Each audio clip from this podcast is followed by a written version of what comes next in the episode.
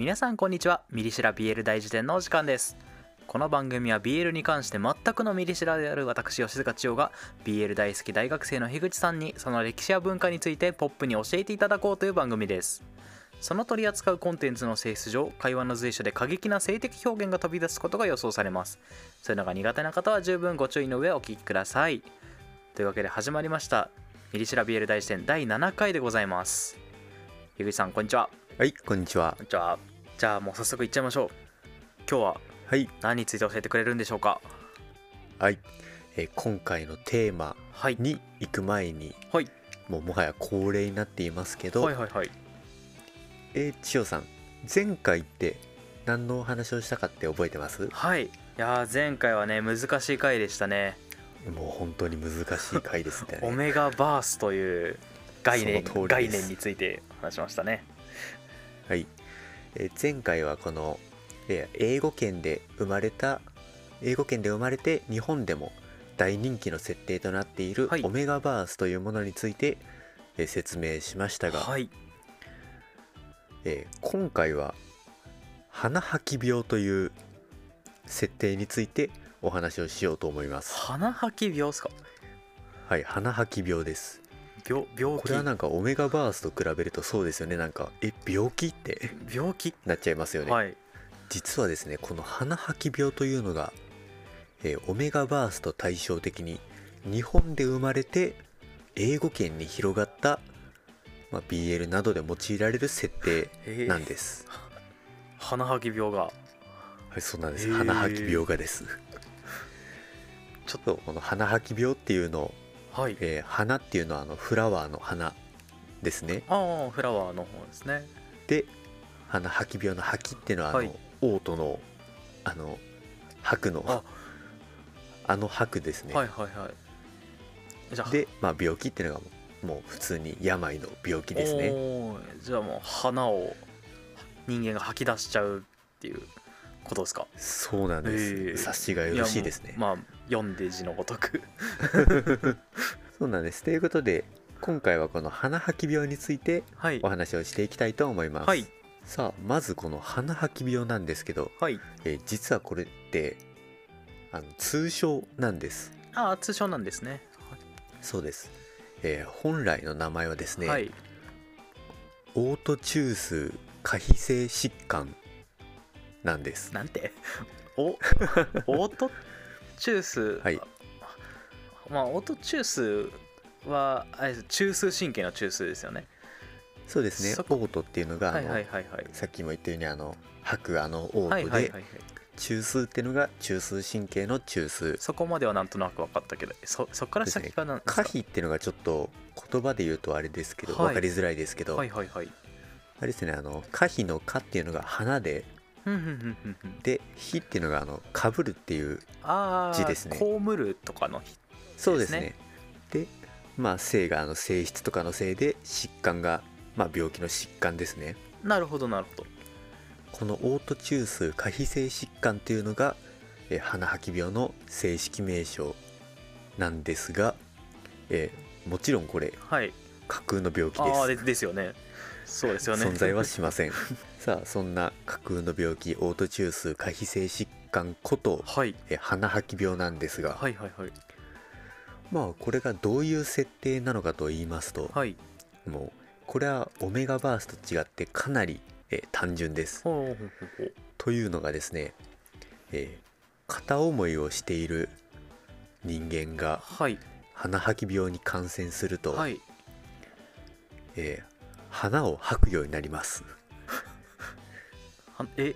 えーえーまあ、菊だったりバラだったりそういう花を吐くようになりそしてその片思いをしている相手と両思いになれば治る。ここれが鼻吐き病の設定です。いやーもうすごいなんかちょっと聞きたいことが山ほどあるな。あれ？そうですか？結構単純じゃないですか？これは、まあまあまああのまあオメガバースと違ってその概要としては単純なんですけど、うん、まあない話じゃないですか。そうですね。めちゃくちゃ架空の話ですね、まこれも。今初めて知った概念なんで そうですね。もうこれ何も知らないところにあのオート中枢過皮性疾患とかって言われたら本当にある病気なのかって思っちゃいますよね。ほんとさもありげにねちょっと本当にあるかのように。でそうなんです。このまあこの鼻吐き病で描かれる物語っていうのは、はいはいはい、まあ、ほとんどがもうさっきお話ししたこの設定通りで、うんうんうん。まあ2人の登場人物がいて片方がもう一方に片思いをしている。はい。でそのような中で、えー鼻吐き病に感染。この感染する経路に関しては実はこれも物語によって様々であのすでに鼻吐き病に感染している人が吐いた鼻に触ったりとか、まあ、またはあの自然に発病するといったようにこれも様々あるんですがまあそれに感染しほどはいはいはい。まあ紆余曲折あって、はい。まあ、両思いに至るっていうのがよくあるお話ですね。ん。ちなみにこの時鼻吐き病に感染して吐く鼻っていうのがはい。まあ例えばその片思いしている相手の誕生花だったりまたあのキャラクターそれぞれに色がついているような作品の二次創作であればその片思いしている相手のえーキャラクターの色だったりってああそのその色の花。色をした花だったりとそういう様々なんですが、えーそして、えー両思いになると、えー白い百合の花を吐いて完治。もあう治っちゃいます。感知する。えそうなんです。両思いになればもう完治しまー、す。すごいね。自分の気持ちの問題だけじゃなくて相手の気持ちもその病気に作用するっていう。そうなんです。それはもうあまりつっついつっついたらダメなところですね野暮なんですねこれは。なるほど。野暮なところですね。さあこの鼻吐き病なんですが、はい。えー冒頭でお話しした通りこれはあの日本で生まれてそして英語圏に広まった設定なんですね。へえでこの鼻吐き病オメガバースと違って明確な元ネタっていうのがあるんです。ああそうなんですね。はいそうなんです。それが、えー松田直子さんによる「花吐き乙女」っていう漫画なんです。花吐き乙女。ちなみにこの松田直子さんという方あの、はい。ドラマにもなったあの10番出来っていうはいはい名前だけ知ってます。画の作者さんでもああるんです。へその方がその10番出来よりも前に連載していた漫画がこの「花吐き乙女」なんです。えー、そうなんですね。そうなんです。ちょっと意外ですよね。そうですね。なんか全然あれ10番出来私あんまり知らないんですけどあれ多分 BL の話ではないですかね。全然違いますねよあれは。はい。さあそんな、えー松田直子先生の「花吐き乙女はい」なんですが、えこれが2008年から2010年まで連載されていたいわゆるこれレディースコミックなんですね。おレディースコミック。そうなんです。もちろんあの登場人物には男性も出てくるんですけど主人公は女性で。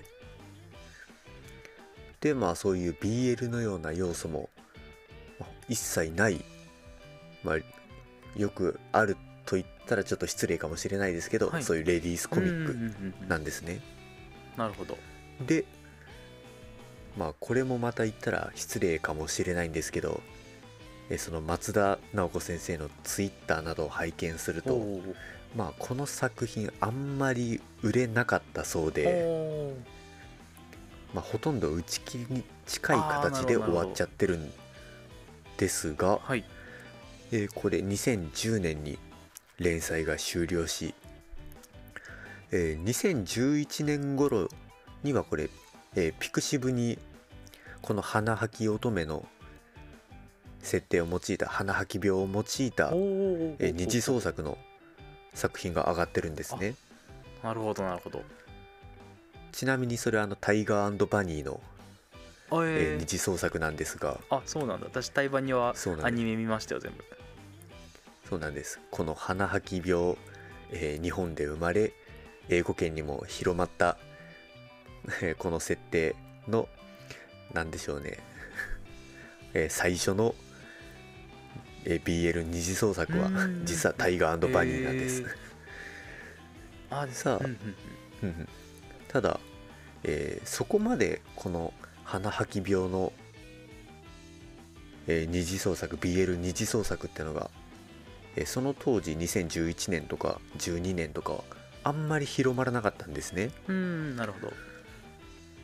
ただですねこれが2014年になると、えー急増するんです。もう爆増するんですね。これがピクシブなどを見てると。急激に。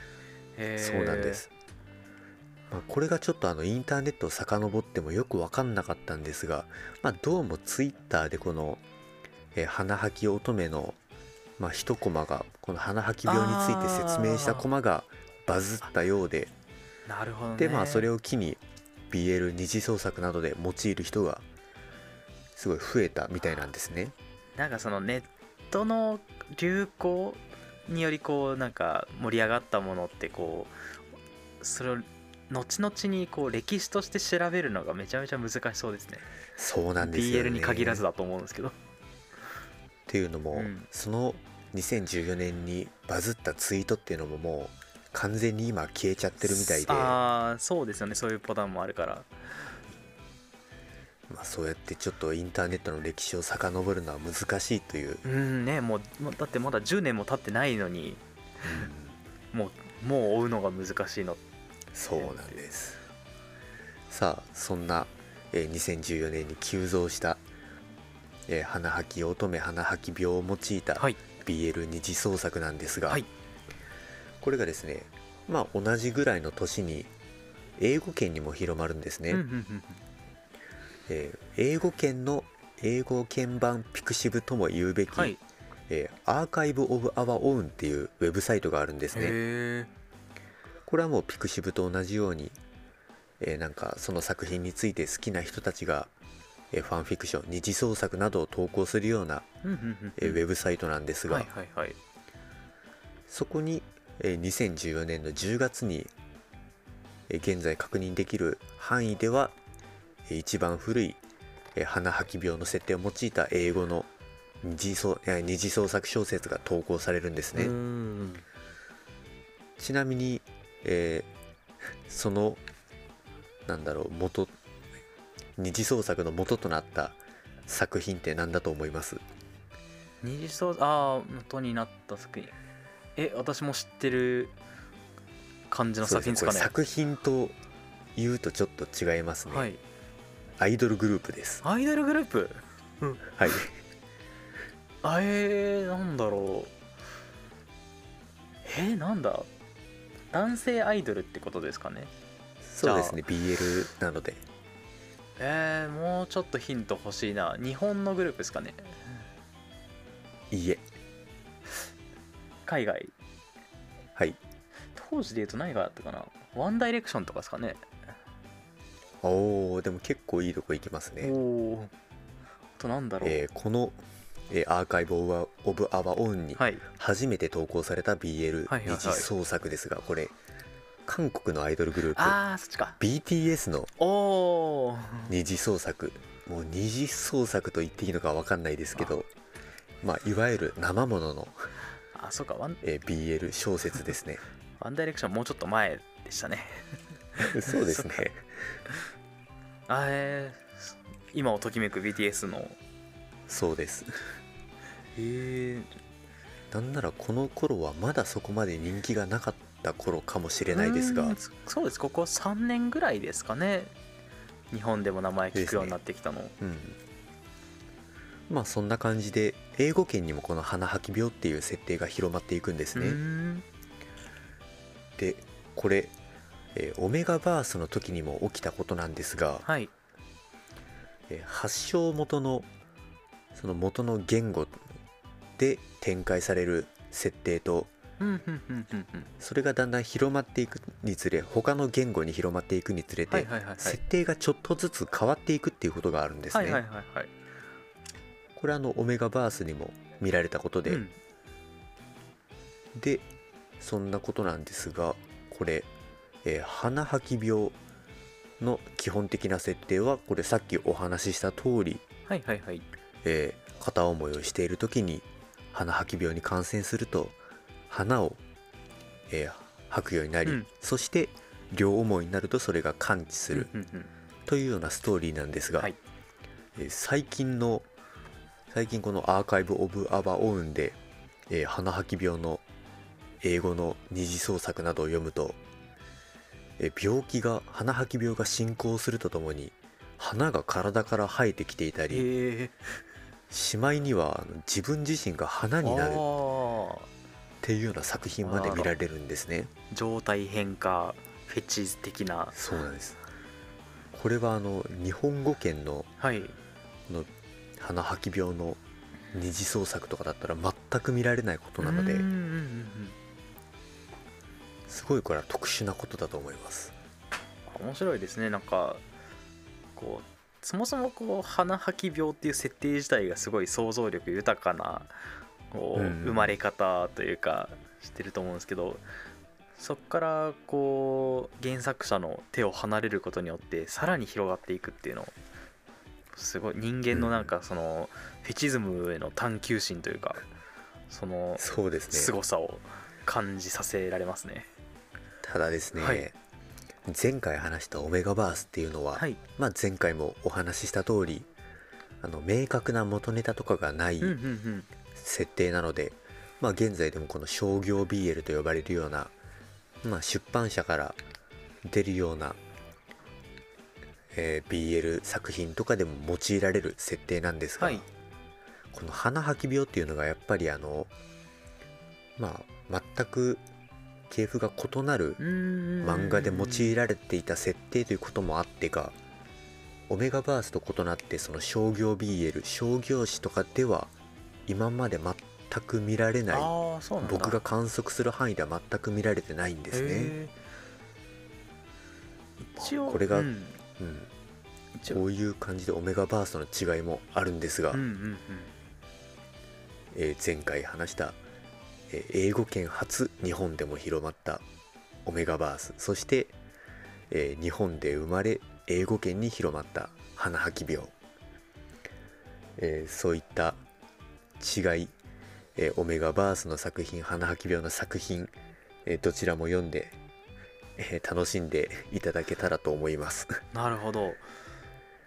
まあ確かになんか最初聞いた時は突飛な設定だなとは思ったんですけど、うんうん。まあよく考えたら現実の人間も尿道から石出たり胆石とか なんかそうですね。の人体からなんかかけ離れてるような物質が出ちゃうことってあるからなんかそうそれを踏まえると意外と花が出ることもあんのかなっていうまあ、あるかもしれ感ないね。じがしてきましたねなんか。